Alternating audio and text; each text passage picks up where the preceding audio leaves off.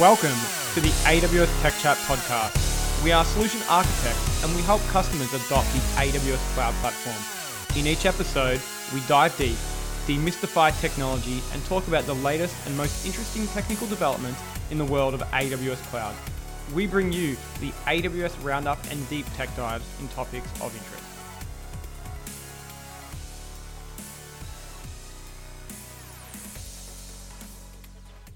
Uh, hi, everyone. My name is Shai Perenik, and this is episode 81 of the AWS Tech Chat podcast. Uh, and for today's show, I'm joined by Pallavi Nargund, uh, my local go to person for anything big data, AI, and ML. Um, so I'm super excited to have her here uh, and join us for today's show. Uh, this is our fourth and final installment of the reInvent updates. reInvent 2020 uh, had a dedicated AI ML keynote, so we've decided to continue that here with a dedicated Tech Chat show. Um, and don't worry, Shane's still here. He's just operating the control board for today um, as he's buried in the, those hundreds of IoT devices he has in his house, uh, and he's updating them all to use uh, MQTT. So, Pallavi, welcome to the show. For listeners who joined us for episode 76, you'll remember that uh, Shane had asked me to sing a song. Uh, I didn't oblige, uh, so I won't uh, ask you to do that here. don't worry about that, but maybe in the future. So, why don't you tell us a little bit about your your background and the customers that you help, um, and of course, you can sing if you'd like to. Oh God, no, I'll pass on the singing for sure. Um, I won't put our audience through that ordeal. My dog, he's the only patient one who can hear, bear me sing a, a song. So, well, let me uh, say hello to everyone first. Hello, everyone. My name is Pallavi Nargund. I'm a solutions architect here at AWS as in my primary role uh, i work with customers who are basically new to their cloud journey or new to aws in general so kind of uh, get their get them started with aws and help them get more accustomed to aws environment and services as well as uh, how we can uh, migrate the workload to aws now um, AIML is it's sort of my passion and that's why I'm here to talk about the recent AIML announcements and I'm quite excited to be here Shai. Thank you. Yeah, that's what I, I asked you to join us today because I, I, know yeah. your your love and passion of AML is only close to rival of my passionate love for storage. Uh, so it should be a fun session. Thanks for sharing that, Pallavi. Uh, again, I'm super excited to have you here. You know, we, we talk about AIML all the time. You help me a lot, out. so really excited to have you join us on the show today. Um, let's jump right into it. I think this first one's going to be really appealing to any of our customers that have um, any kind of health data. Um, so why don't you go ahead and kick us off? Sure. Uh, thanks, Shai. So I'm very excited about um, Amazon HealthLake. Over the past few years, we have seen, I mean, whenever you go to the doctor's office nowadays, there's always some sort of uh, the doctors, uh, either the nurses or the doctors, they're capturing your data on some, um, they're always capturing more information about you. They're taking notes. And even when you have insurance notes, a lot of those uh, aspects are being uh, digitized now. So we have seen that um, there is a data in different formats that the healthcare organizations are processing. Now, all this data that you see is sort of in text format, what we call it unstructured format. And to kind of get some insight into what exactly is happening with that unstructured data, it's a quite complex process. It takes a lot of time to process unstructured data so that's where amazon HealthLake comes into picture.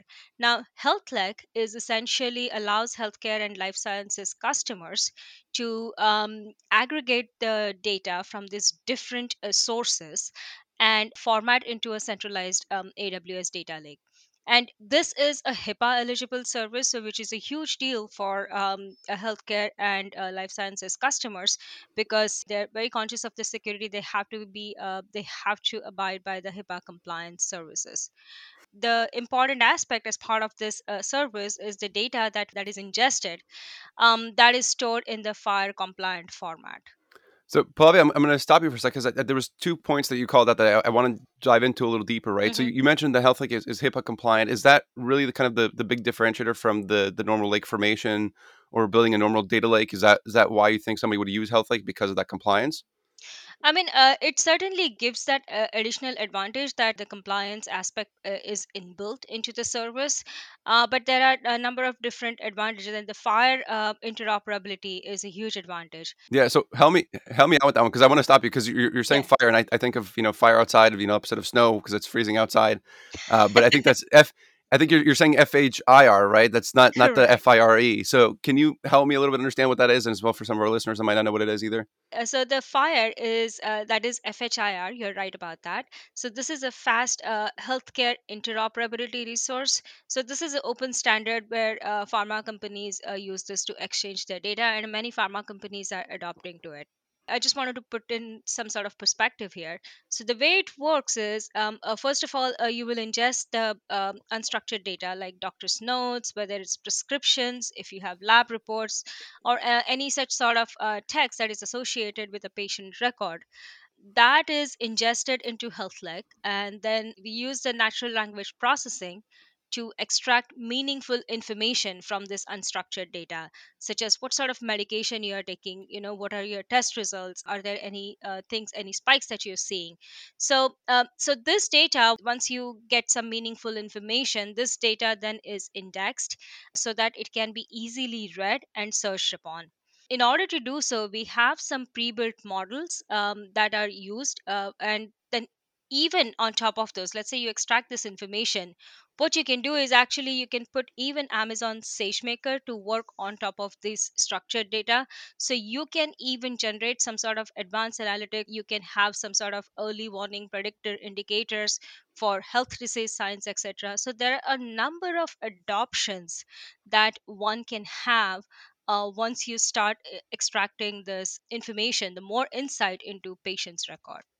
Yeah, I think that's pretty cool, right? The, the whole idea that you can sort of predict, right, uh, any kind of health data, I think is, is going to be pretty powerful, right? For me, I spend a lot of time with doctors, and just the idea that you're going to be able to predict something ahead of time is, is pretty amazing. The, the fact that I think it can even analyze doctors' notes or read doctors' notes, I think is impressive as well.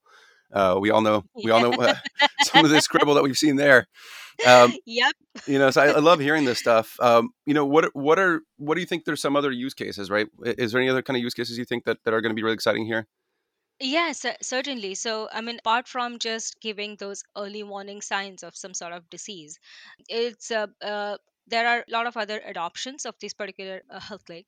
Uh, primarily, you can think about, you know, when especially clinical trials is an important aspect of uh, any Yes, um, drug especially now. companies, right? Yep.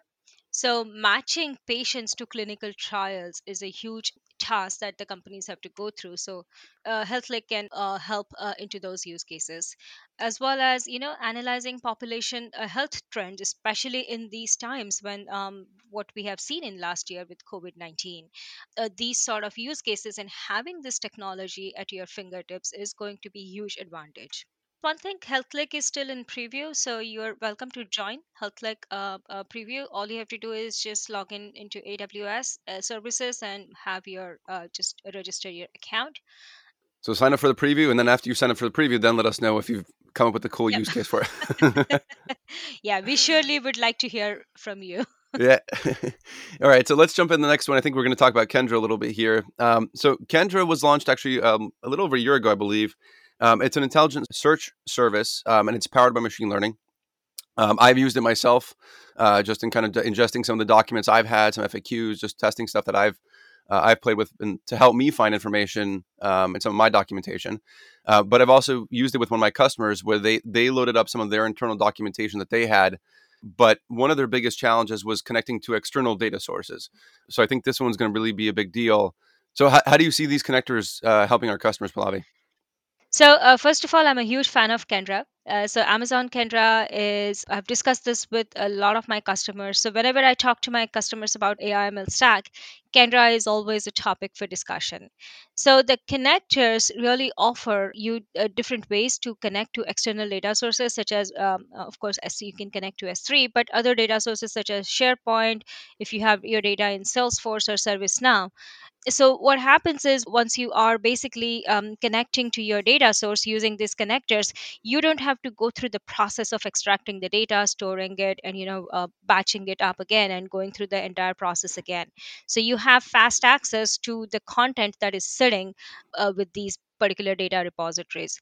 So now with recent reinvents and announcement uh, we have announced a connector for google drive we all know that you know a lot of companies have uh, um, they manage their content in google docs and slides so that will certainly uh, kendra can certainly now with the connector can extract that information directly from google drives and slides Yeah, I'm pretty excited about this one because one of the customers I have is they have a huge trove of data. I think a couple hundred terabytes uh, of data that's just sitting in their Google Drive uh, that they've collected in there. So this is going to be a, a, huge benefit to them, right? There's there's FAQs in there, um, there's policy documents, internal documentation, so much different kinds of, of material that they've collected over the last I think 15 or 20 years they've been in business. So it's going to be awesome to see them going through all that data. I think they're really going to enjoy it. Um, particularly, I think it's going to allow them to search um, all that data with Kendra, um, in addition to the data that they've built up in their existing AWS account. But what about non Google Drive? Uh, are there are there any new connectors for those? Yeah, so we have actually a Kendra connector library itself. So there are a number of, uh, first of all, number of connectors that are uh, already uh, natively Kendra connects to. I think I listed few of them already here. OneDrive, Microsoft OneDrive is also uh, one of the uh, data repositories that you can use Kendra to connect. But apart from that, also you can uh, come up with a custom data connector. Um, so all you have to do is you have to kind of leverage the APIs, Kendra APIs, and then you have to just um, use the SDKs to publish your code. Now, there are some partner developed connectors as well. Just to give you a few examples, uh, we have um, uh, Confluence and Jira are quite popular tools that organizations are adopting. So, we do have um, our partners have already developed these connectors which you can bring in. So, the bottom line is, you know, um, it just if you have a data repository if the connector doesn't exist today go look up the, either in the partner connector library or you can even um, uh, use a custom data. You can develop your own connector using the underlying kendra apis yeah, so another important announcement that I would like to highlight, especially with respect to Kendra, is the in- in- incremental learning.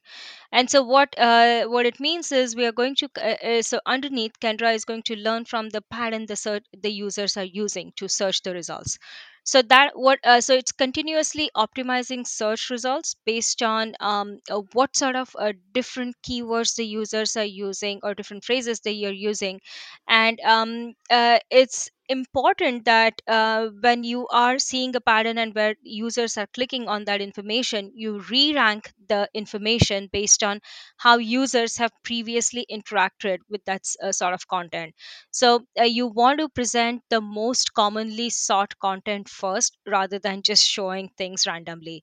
So re-ranking the information, the search results is a huge productivity gain uh, from um, the search results perspective. And I really uh, like the fact that we have launched this incremental learning now. So Pallavi, thanks thanks for for explaining that. Um, you know, kind of talking about incremental learning, but but help me understand why why is it important that we continue to do that ranking? right? Why why can't you just set it once, do the ranking, you know, maybe one time? Why do you have to keep coming back to it? I I, I get that. So it's the important results are on top, but is, is there other reasons? Yeah, because the users are not going to have a set pattern right? They're going to change the keywords they're going to uh, use uh, different keywords. I mean i can ask you the same question uh, hey shai what's the weather today?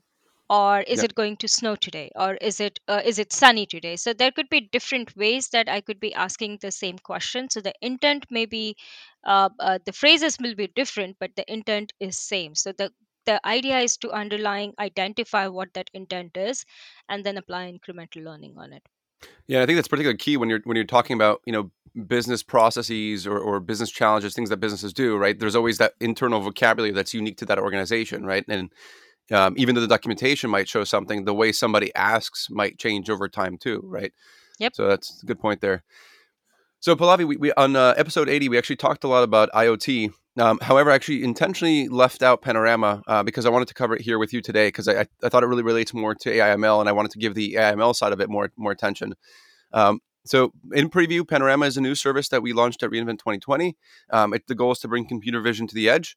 Uh, what does this mean? You know, let's say you have um, existing cameras in the warehouse, maybe it's in the office, uh, in your plant floor, um, and you want to add some smarts to those cameras. Um, this is one way to do that. Uh, Panorama comes as a hardware appliance. Um, you'll install that appliance on your network to connect to the existing cameras that you have in the facility.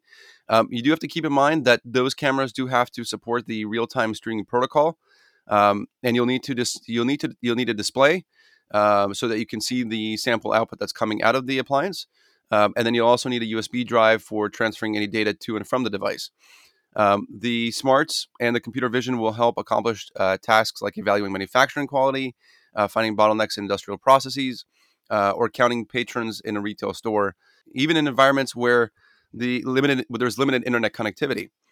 Um, there's also a third-party device SDK, um, so it's going to allow manufacturers to run sophisticated computer vision models on their cameras, um, allowing hardware vendors to build new services uh, that are enhanced with computer vision for object detection or activity recognition.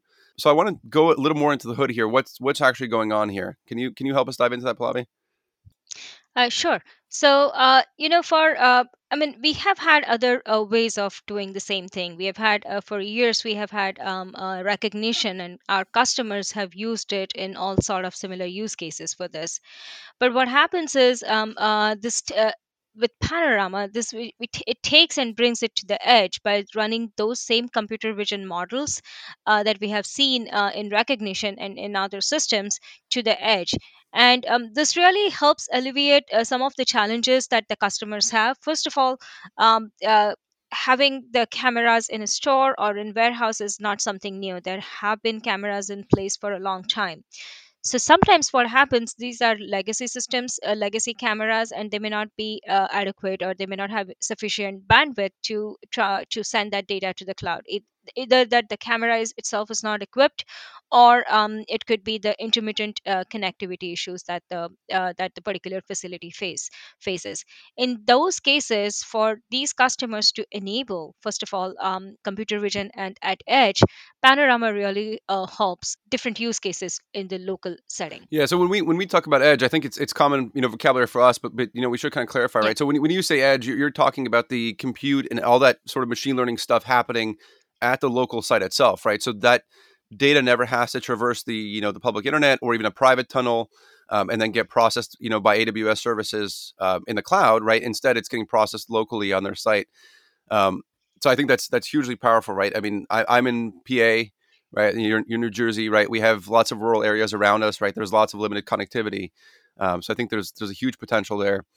So I want to talk about sort of the you know the the the the the actual setup process, right? Like how do you actually set up the device and go through that? Um, so we'll, we'll use one of my customers as an example, right? I, I have a, a customer that's a very sort of traditional retail manufacturing type of company. Um, you know, they have a, a warehouse, right? So we walk into that warehouse. Um, they have existing CCTV cameras today, right? We, we've confirmed that they have that, that the, their cameras support that real time streaming protocol. Um, their main goal, right, in, their case, is they want to count the people in their warehouse because for them, they can only, especially now given the times, but but even during normal times, their safety requirements or, or regulations um, only allow them to have a certain amount of people in, in different parts of the warehouse. So that's really the their specific use case.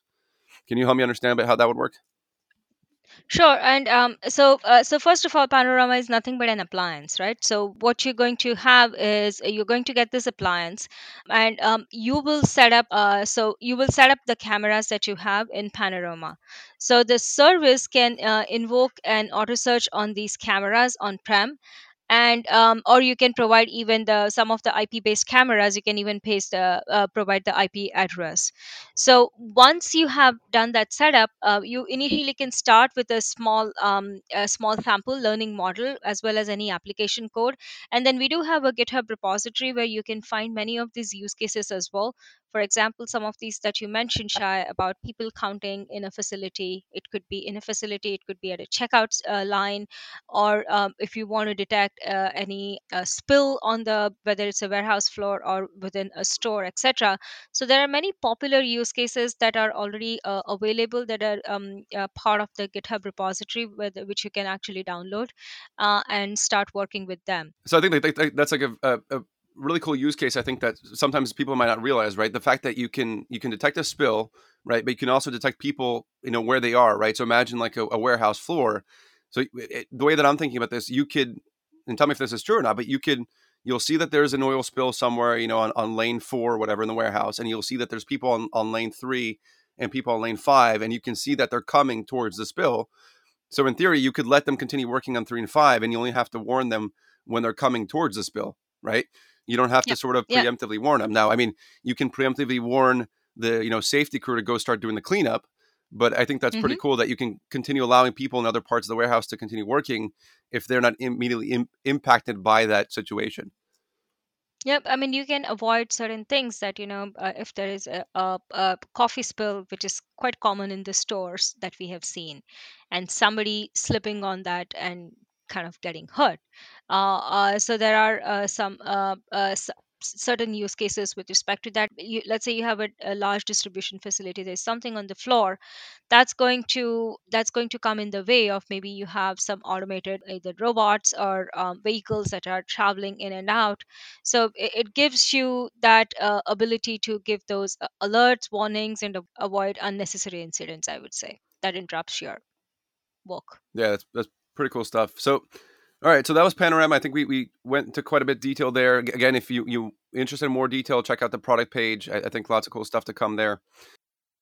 So now let's let's talk about SageMaker. Uh, for those who are not familiar with SageMaker, it's a fully managed service. It removes the heavy lifting from each of the steps of machine learning. Uh, it's going to help you build and train your train and deploy your models uh, quicker. Uh, it's going to bring a lot of tools together, as uh, for example, an IDE, um, a debugger. Uh, it allows you to deploy your models, monitor your models, uh, profile the models, all within that single environment. You have the flexibility of using automated machine learning um, or use any component uh, as a modular capability. Uh, at reInvent, we introduced many new features and capabilities for SageMaker.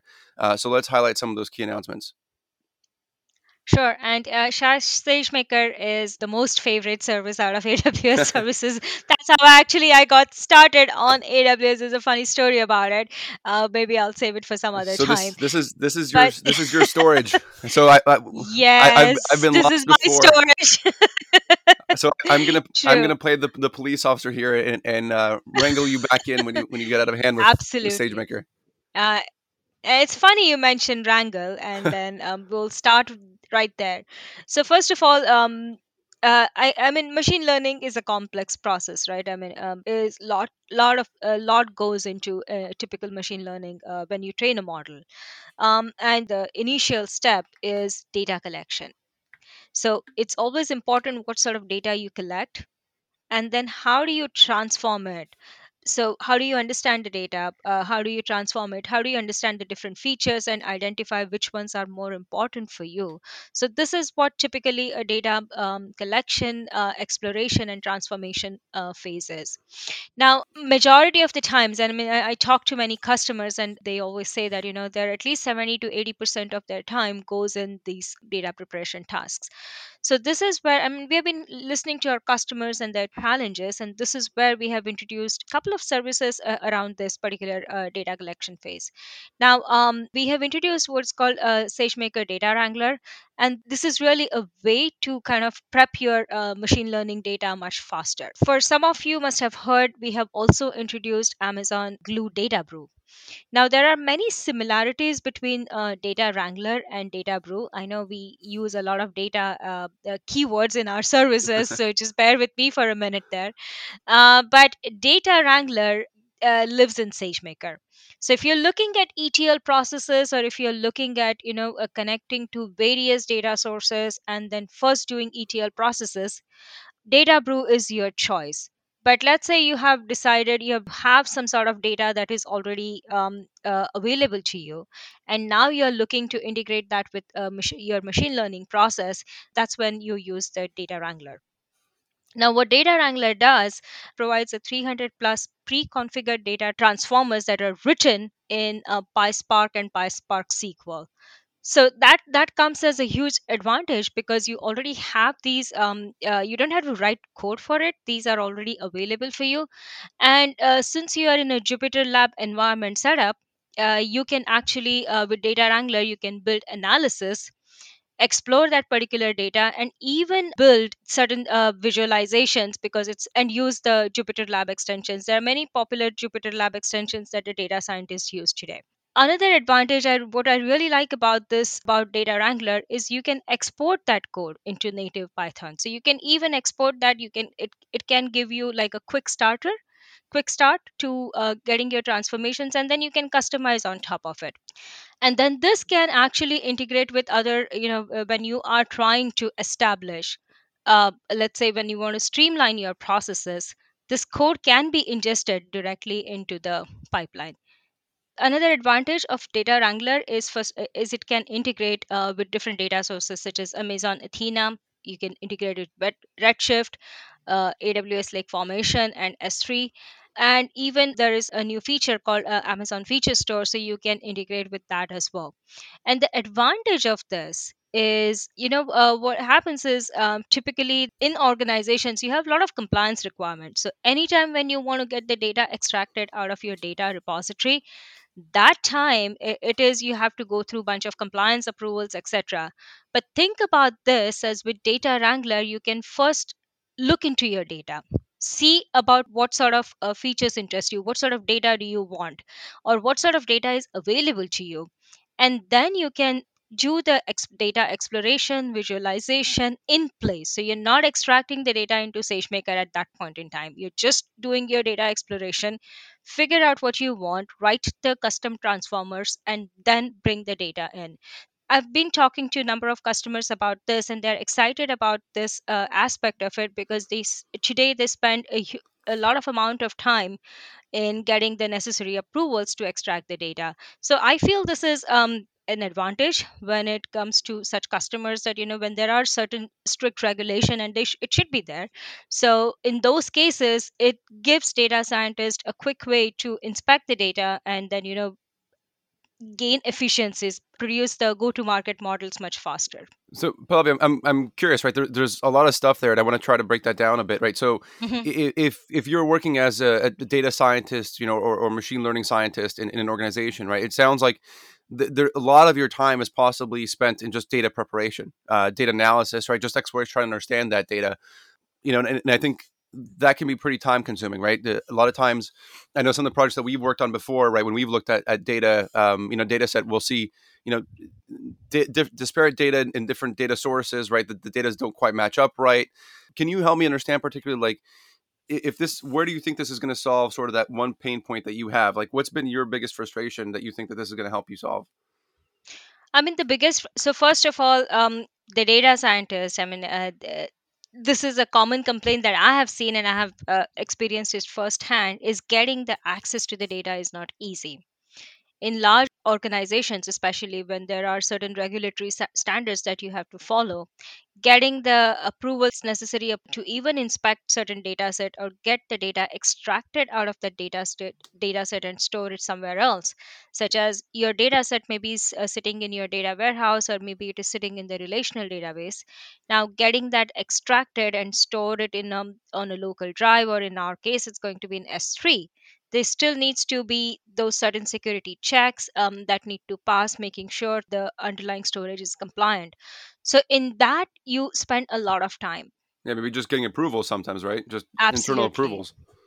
and then you inspect the data and then you figure out this is not the data you want or maybe some of it is useful and some of it is not useful So you have to go back and start again. Yep and then you start the whole process again so it's quite a lot of challenge and um, tha- that's what we are trying to actually address here Yeah, so hopefully by being able to visualize that data before you've ever extracted it out of that environment, before you've even pulled it out of there, you can better understand, okay, this is the data that I want.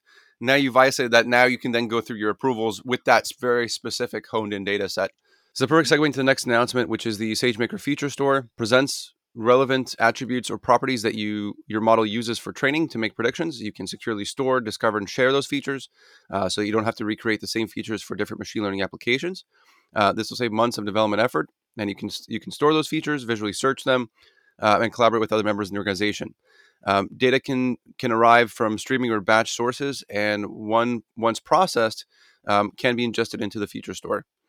Um, Pallavi, can you help us dive into this more and understand a bit better? Yeah, I, I know we talked about data wrangler, but feature stores again is a very important concept.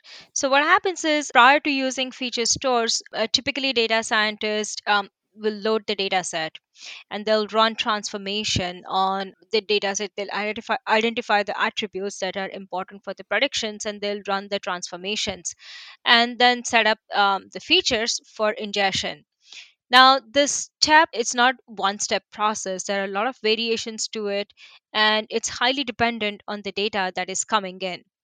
So the and then we saw that the accurate first of all, the accuracy of your ML model is dependent on these data sets. So if these data sets and the features are not good, the ML uh, uh, predictions is not going to be where you want them to be. We always say IT world garbage in, garbage out. Your uh, predictions or your output is as good as your incoming data feature engineering is a uh, is an important step in machine learning process these are even across within the teams also. There are different teams working on different machine learning segments and they might be consuming the similar data attributes similar data features and they are kind of going through the same process. So um, it's it's multiple teams reinventing the wheel in certain cases. You're not potentially standardizing them. So that's where Amazon SageMaker Feature Store comes into picture. So it's a feature store is a purpose-built repository where you can store these features and access these features. It's so much easier to uh, name and organize and can reuse them across teams.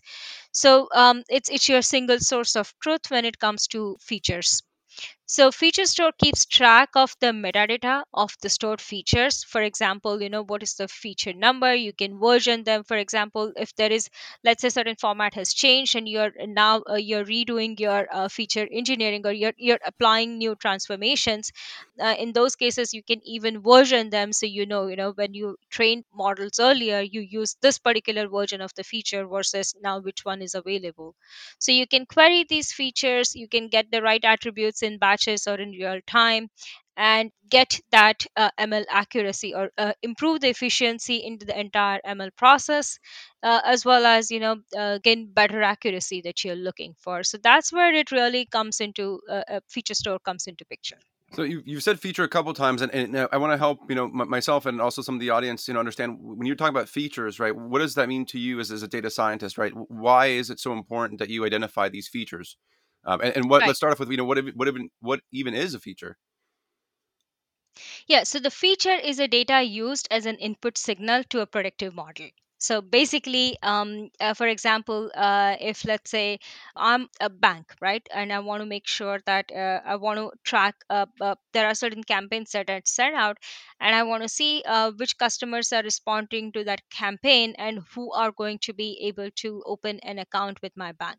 So, but the purpose of sending campaign was I wanted to attract more customers to open account with the bank if we collect the data, how many customers we sent that information to, and how many customers opened the account with me, probably the phone number of a customer or a name of a customer is not going to impact um, the outcome. But what will impact is whether the person is employed or uh, maybe with the age of the person if they're like you know if they're a student if they are um, already working. So these are the data attributes that will be more important uh, for me to predict whether that customer is going to open the bank account or no.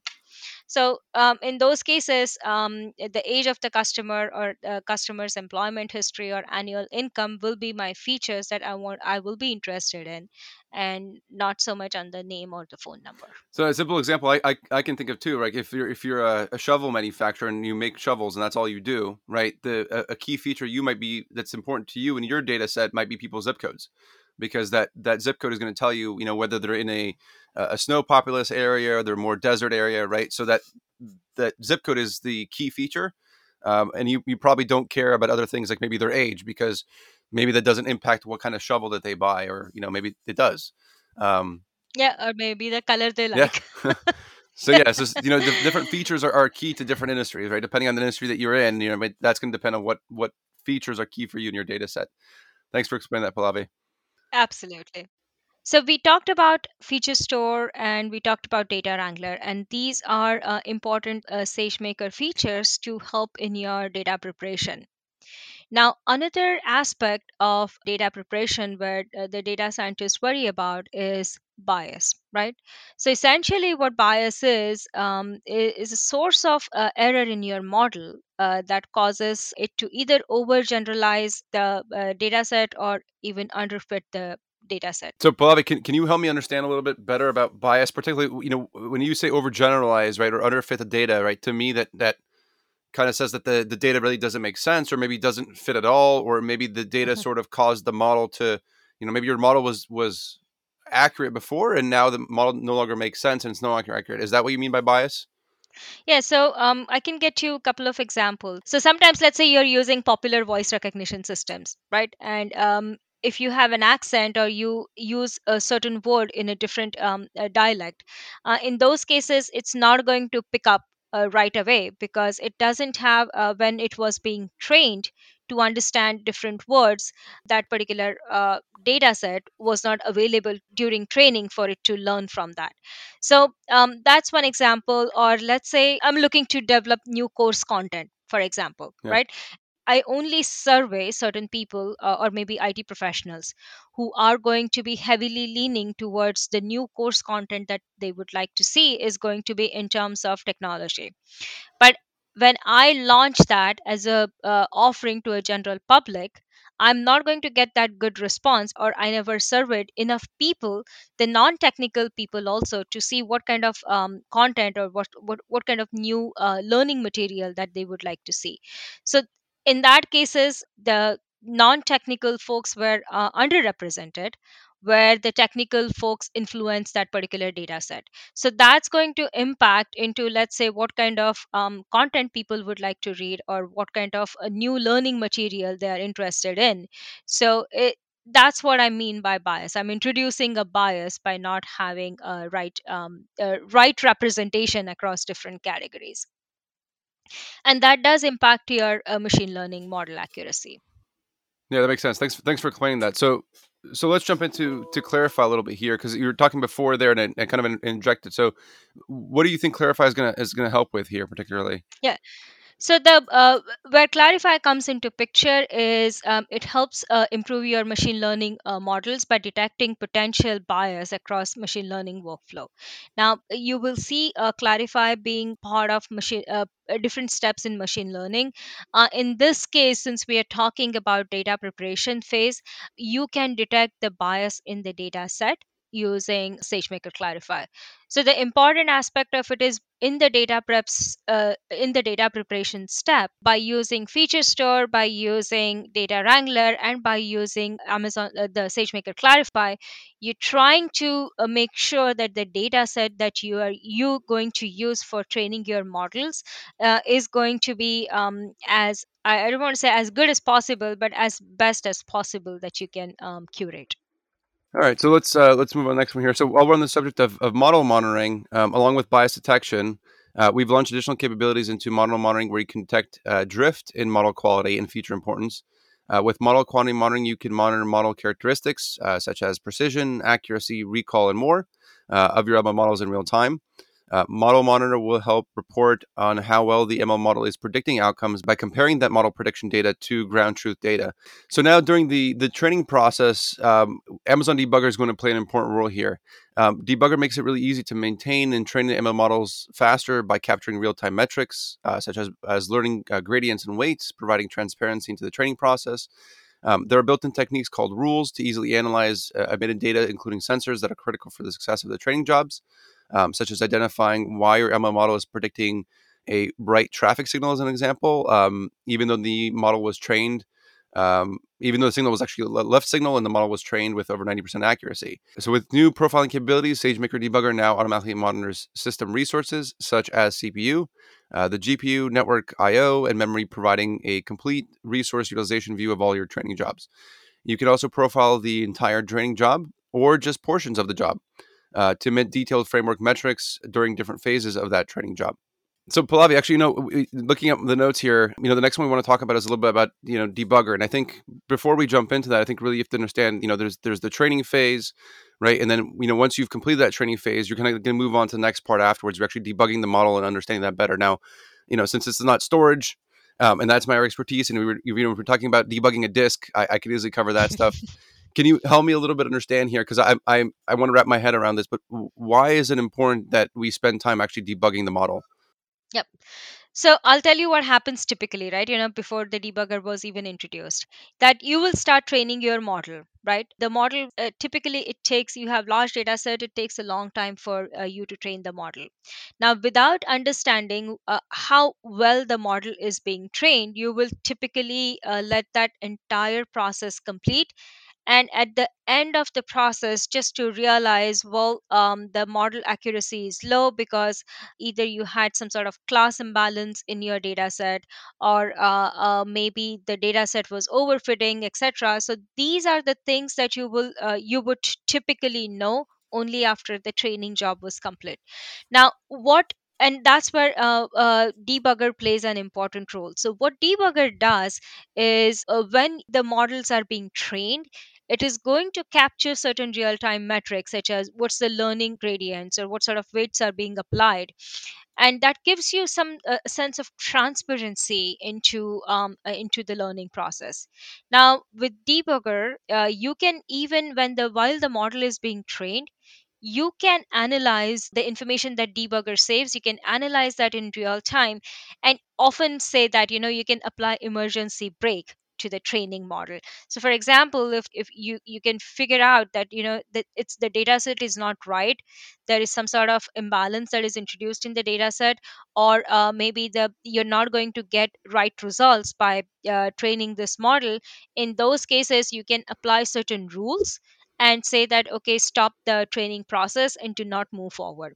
And i really feel that uh, a it gains an advantage in uh, training your models uh, the faster as well as it saves a lot of time and money uh, in terms of either uh, people's time as well as even the compute resources that you're spending it's the whole point of iterating faster, right? That that's the idea, right? Is rather than trying to boil the ocean from the beginning and try to figure out, you know, the that perfect model and you know the, your your perfect features and everything's sort of perfect. You just kind of start off and you iterate over time, right? And that's that's what you're. I think that's what I'm getting out of this is using that debugging. You can understand, okay, hey, I'm not doing the right thing here, or my data is not correct, or something's not correct in my model, and stop that, like you said, those emergency brakes. Uh, potentially before you've you know wasted you know sometimes a day or two or hours maybe uh, on that model um, and just yeah continue reiterating on that.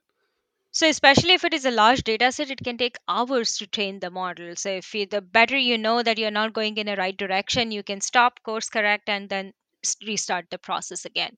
So, debugger has been existing for a little while now, but then what we have recently uh, introduced with uh, the reinvent announcement is now we are uh, uh, we have a, a uh, we are capturing additional uh, metrics. So what we are doing is we have added a new profiling capabilities.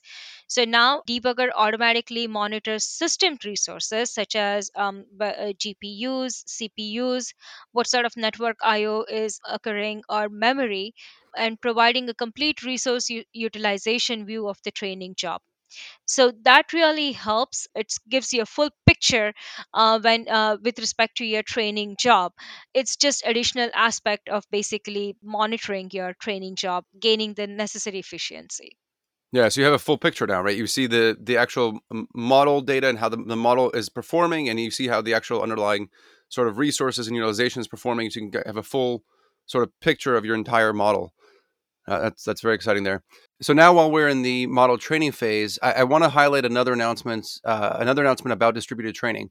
Uh, we have introduced a new distributed training libraries that provide integrated methods for you to quickly train large, deep training models. Um, using partitioning algorithms, the training libraries automatically split large, deep learning models and training data sets across GPU instances in a fraction of the time it used to take, um, and if you do it manually. Um, under the hood, what's going on here? Uh, SageMaker is using uh, model parallelism uh, and something called data parallelism techniques. Um, Pallavi, can you help me out here? Um, can we double click on, on what these techniques actually mean? yeah sure so let's talk about the model parallelism first so when you train a deep learning model there are a number of ways you will try to improve the model accuracy now one of the way to go about that is to increase the deep learning model size Now, but then there is a limit to the uh, max model size that you can fit into a single GPU. And that's where, you know, there is a lot of times there's a challenge and it, it is a time consuming process. So, when training deep learning models, the GPU limitations also, the memory limitations also can be bot- a huge bottleneck. So that's where uh, the model parallelism can help you.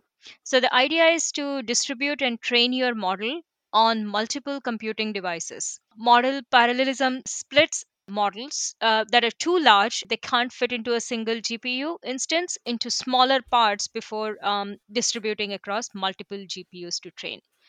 Now, similar concept is with the data parallelism as well So, where it splits the large data set uh, to train concurrently in order to improve training speed. Now, this is specifically useful for um, use cases such as if when you're training on, uh, let's say, large data set for image classification, or even in the text to speech use cases. These use cases typically have large computational requirements, and for those, uh, uh, using distributed training is a, a great feature. Yeah, thanks, thanks for sharing that, Pallavi. So that's pretty awesome stuff, and I, and I think customers will really, you know, dive into that and will, will benefit from that parallelism because it's something that it's it's hard to do on your own, um, and that's what we're always trying mm-hmm. to do. Where we're trying to make it easier for customers. Um, so I can really see how SageMaker has these features that they support every step of the machine learning process. Um, but let's let's talk about that machine learning process a little more because I think it's really important to understand this, right? You you train the models, you have them trained, um, and then the next step is to deploy these models and monitor their performance, right? You, you have to monitor the performance. You can't just deploy things and mm-hmm. you know set it and forget it. It doesn't work like that, right? Um, so you model the you, you monitor that performance. Uh, we touched earlier upon uh, SageMaker Clarify earlier, um, and we talked about how we can use Clarify to detect the bias uh, while data prep and training but we have further integrated Clarify with Model Monitor as well. Can you talk about a little more, Pallavi? Yeah, sure. First of all, Amazon SageMaker Model Monitor currently supports um, detecting data quality drift. And the way we do that under the hood is by tracking the difference between the data that we use to train that particular model. And we then what we do is we capture uh, the data that is seen by the real time endpoints right and then we are going to compare the statistical nature of these two data sets.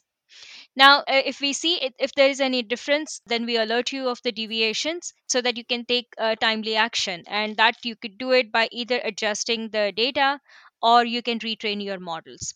And this is something that happens because if you have a, a model deployed for a long, a longer amount of time, longer period of time, the data set that model is going to see can change over time and you want to make sure that you're uh, able to see that uh, you're able to monitor it so apart from monitoring the data quality now we have introduced three more capabilities so with model monitor now you can detect drift in the model quality bias and as well as in feature importance. So Pallavi, I'm going to jump in. I want to indulge you here because I know this this is like you know what storage is for me. This is this is you know SageMaker is you know your baby and you love you love this stuff, right? So I, I want to indulge you a little bit. Can you can you kind of elaborate on that a little bit? Why why are you so excited about that? Yeah. So, and uh, see, the th- uh, typically what happens is, first of all, machine learning process. And I keep saying that, uh, you know, it's a very complex process. You spend huge amount of time, first of all, curating your data set, training the model, and then deploying it. So you want to make sure that uh, the quality of the model or the inference that you're getting is um, is accurate enough. Now, depending on the type of the model or the machine, typical machine learning problem you're going to solve, and that's what we want to uh, monitor and see whether this is in, in alignment with what the model that we initially trained on. So, in order to do, do this, especially when we talk about model quality, we want to make sure that it, first of all it follows the same path as what your uh, data quality drift is, right? So, the idea is to capture uh, inference input and output from a real-time inference endpoint and then store that in the uh, store that data in amazon s3 which is our simple storage service now, uh, then you run a baseline job basically that compares um, the predictions from the model with the trained data set to baseline that. And then you can establish certain thresholds against which you will uh, keep on evaluating the model whether it is performing against those thresholds or it is um it is uh, you you will see the difference just wanted to touch upon an example. So once the models are deployed in production over time, you know, the importance and the impact of certain features of that particular model can also change. And model explainability um, monitoring will help you understand and interpret what that uh, predictions made by your machine learning models, were they based on the same feature or now the same proportions. So um, similarly, uh, you know, for bias monitoring as well, the model monitor will periodically determine uh, whether the bias metrics drift into levels that are that statistically exceed the preset thresholds. So the idea is once the models are deployed in production, the distribution of the data that the deployed model sees can be different from the data set the model was trained on. And that's what we are going to that's what we want to monitor and capture. Because you want to be in proactive mode that rather than reactive so that you can take the necessary actions against it yeah, you always want to be in that proactive mode. So you said something before, model explainability, right? That sounds like something that, that I do when I when I learn about machine learning and I come to you and I ask you to to explain that model to me. but but I got to think that that means something else. That the model explainability is something else. You know, can you can you explain to that what that is? Yeah, yeah, it's it's something very similar around that fact. So it's going to be basically go, uh, you want to understand why that particular eh, the uh, the way the model gave an inference so for example let's say you're measuring the risk for uh, uh, whether that customer is going to default on the loan or no Yeah. right so in that case there are a bunch of uh, features that we will uh, evaluate to come to that decision so the model explainability is going to ch- give you the result that you know on based on certain criterias which were the important factor and how that inference was generated so it's a it's it's actually in regulated industry this is a huge um ben- advantage to even have the ability to get the results explained Interesting. Thank, oh, thanks for sharing that. Okay, so we, we went through a lot of SageMaker updates. Right, we, we we've seen how SageMaker has different features, uh, different capabilities across every machine learning process. Um, right, so the next step is is how to actually streamline this end to end workflow. Um, you know, can you share some options there? Yeah, so there are a lot of options that are available. Actually, we do have some third party tools also. I mean, there's Airflow, which is quite popular as well. Typically, what happens is, um, I mean, once you run the model in production, eh, you you want to streamline the process. You want to, uh, and something very similar to the traditional software development, where you have your CI/CD pipelines, right? Uh, but in machine learning, the CI/CD style tools are rarely used because uh, where they exist how do you stitch them together? So that's it's it's it's a little complex process. It's hard to set up configure and even managing those tools is, is can be a challenge. And in order to address this now we have introduced sagemaker pipeline. So this is the first purpose built um, machine learning ci cd service that helps you create a automated machine learning workflow uh, to get started, what we have done is we have provided you some sample templates uh, that focus on based on what how you are using SageMaker, whether you're using SageMaker only to deploy the model or you're using it to you know build train and deploy the model based on that you can choose a sample template and then you can ba- uh, get started so with few lines of code using sdk you can actually uh, just automate the entire workflow and then we have a SageMaker Studio. With that, you can actually visualize uh, and manage that uh, the workflow. So earlier, this is primarily efficiency gain and streamlining the processes. So it could actually take months to get this established, or even let's say model retrained and deployed in production. Now the time uh, has reduced greatly. You can have that um, going in a matter of days. And there's another advantage, I know, especially for the customers who are listening who have certain regulation requirements or compliance requirements. Um, tracking the lineage for each step in your machine learning process is an important step. So that's where, uh, in order to meet your governance and audit requirements, SageMaker um, pipeline can really help you there. Sounds like cool, cool stuff there. So we, we, we went through a lot of SageMaker features. Um, I, I know you geeked out a lot here. So why don't you take a break, take a cup of water. Uh, I'll wrap up the the last two. Uh, give yourself a little bit of breath there. So, uh, SageMaker Jumpstart is another one here, right? So that's going to help you easily and quickly bring machine learning applications to market uh, using pre-built solutions for common use cases. Uh, these are pre-built solutions are, are quite common use cases uh, such as fraud detection, predictive maintenance, demand forecasting, and, and many others. Uh, you can deploy them with a couple clicks in the console. the solutions are fully customizable. The, they showcase the use of AWS CloudFormation templates um, and reference architecture so that you can accelerate your machine learning journey. For those of you just getting started with machine learning, I would certainly encourage you to take a look at these Jumpstart solutions. Uh, these are supported by in depth documentation. There's even video tutorials, blog posts out there. So go ahead and take these solutions out for a test drive. So now there's another area where uh, we see we're, we're, seeing rapid ML adoption, and this is uh, machine learning at the edge. More and more applications, such as industrial robots, autonomous vehicles, automated checkouts, require models that run on smart cameras, robots, equipment, and more. Operating those machine learning models at the edge um, devices is, is a challenge because of limited compute sometimes, you have limited memory, and then connectivity, right? You don't know if you have internet connectivity there at all sometimes. Moreover, sometimes you're running multiple models on a single device. Um, it, it takes months, months of hand tuning each model to optimize the performance for that device, right? And then if that device changes, you have to optimize it again. So now we have uh, something called SageMaker Neo. Uh, SageMaker Neo is going to help make it easier for you to deploy these models on the edge devices. Uh, while Neo addressed the uh, model deployment for a single model, you still have to deal with managing models across uh, fleets of, of edge devices and also build mechanisms to monitor performance and accuracy on those edge devices. So, to solve this problem, we have introduced uh, SageMaker Edge Manager. Edge Manager provides model management for edge devices so you can prepare, run, monitor, and update those machine learning models across uh, the fleet of all those edge devices. It'll also help you optimize models to run faster on those target devices um, and provide model management for edge devices. Uh, it'll help you prepare, run, and monitor those machine learning models. Also help you um, and log deployed machine learning models past the AWS console. fleet. Um, you can improve your security posture by an R, Python, Scala, or uploading prediction data from devices to SageMaker uh, for monitoring and analysis.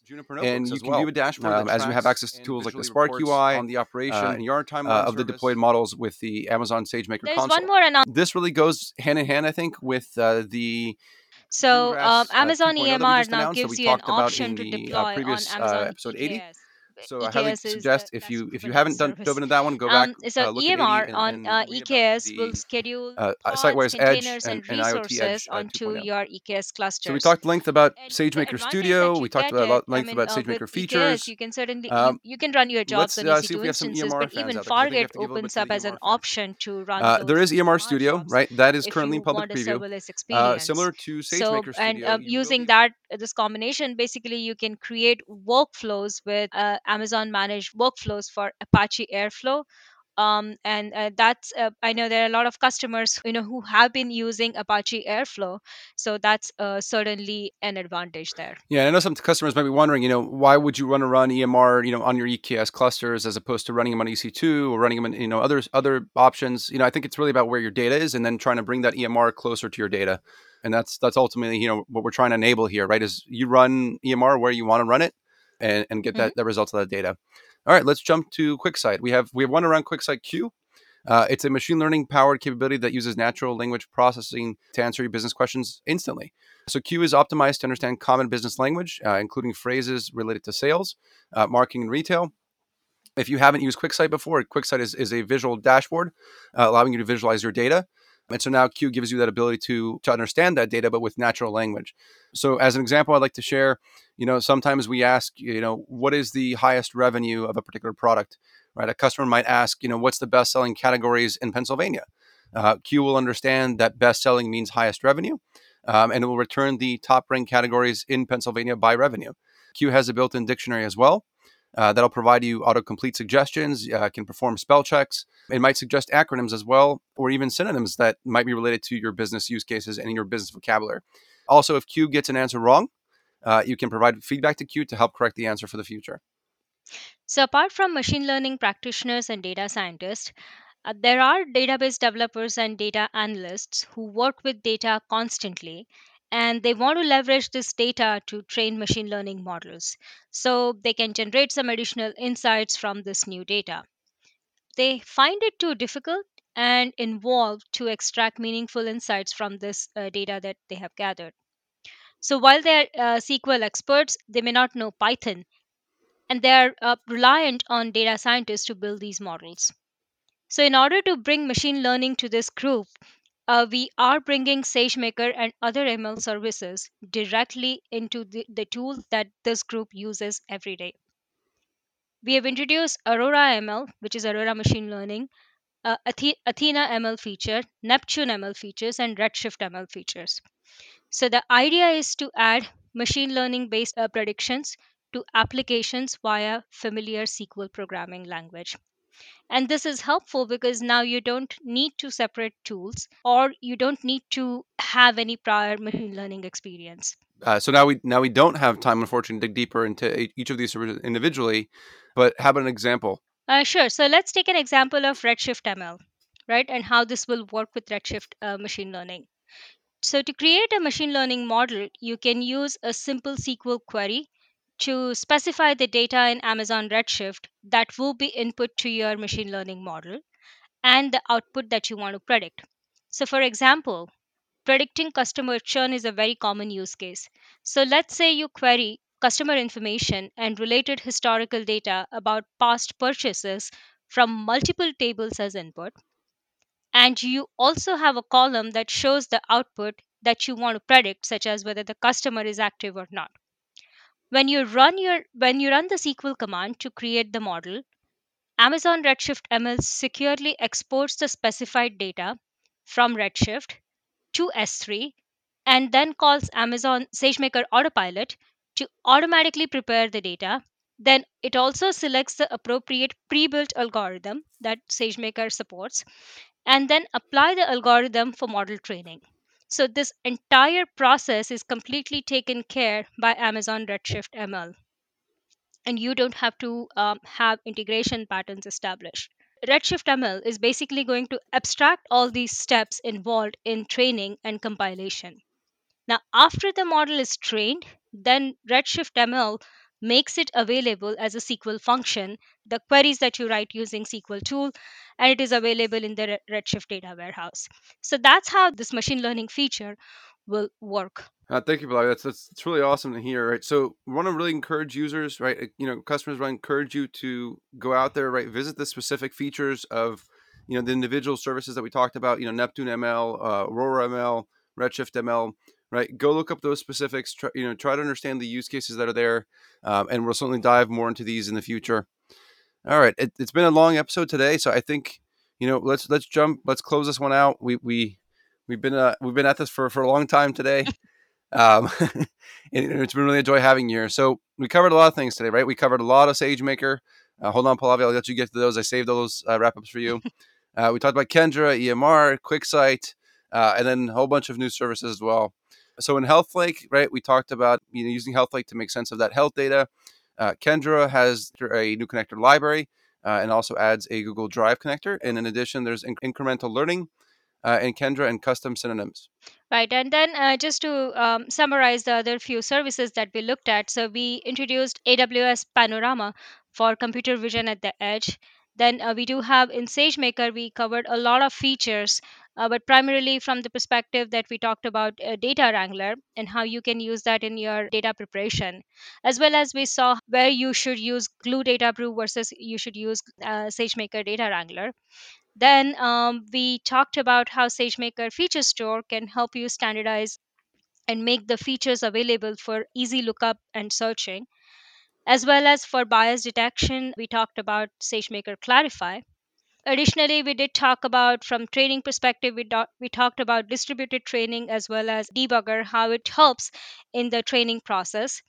And then um, uh, from the once you deploy the model uh, and from model monitoring perspective we did talk about model monitor and how you can detect drifts in model quality uh, or model bias and feature importance and last but not the least um, of course uh, the sagemaker pipeline which will help you uh, streamline and automate the, your machine learning workflow as well as you can use a sagemaker jumpstart to basically just get started with your ml journey since it offers the um, uh, templates for most common use cases. Uh, then we talked about uh, EMR Studio. Uh, is it's the IDE uh, for applications written in R, Python, Scala, or PySpark, and Jupyter notebooks. Uh, EMR gives you the option to deploy it on Amazon EKS. Uh, and then QuickSight Q uh, asks natural language questions about your data and get answers in seconds. right and then we covered even the uh, redshift ml athena ml or aurora ml and these are primarily the the features that will help database developers and data analysts to bring machine learning closer to their tools I'm going to call this one a wrap and close this out. Uh, this brings us to the close uh, of our four part reinvent series. It's been a blast. I really thank our listeners for sticking by uh, episode 78 through this one, 81. Uh, and Pallavi, uh, a huge and big thank you to you for joining us today uh, and helping us close out this series. I think with a, a giant bang here. I think uh, you did an awesome job. Uh, your depth, your expertise uh, really shined, um, and it has been really a blast to explore ML and, everything else today with you. Uh, and I'm sure we're not done geeking out over AML stuff. So thanks for thanks for coming. thanks for having me shai i, I enjoyed this podcast very much Remember, listeners, uh, feedback is always welcome. Uh, AWS Tech Chat at Amazon.com. But until next time, bye for now. Signing off, we really hope you enjoyed this episode. If you liked it, tell your friends, tell your colleagues, and tune in again to learn about AWS Cloud. Please subscribe to AWS Tech Chat by visiting awstechchat.com.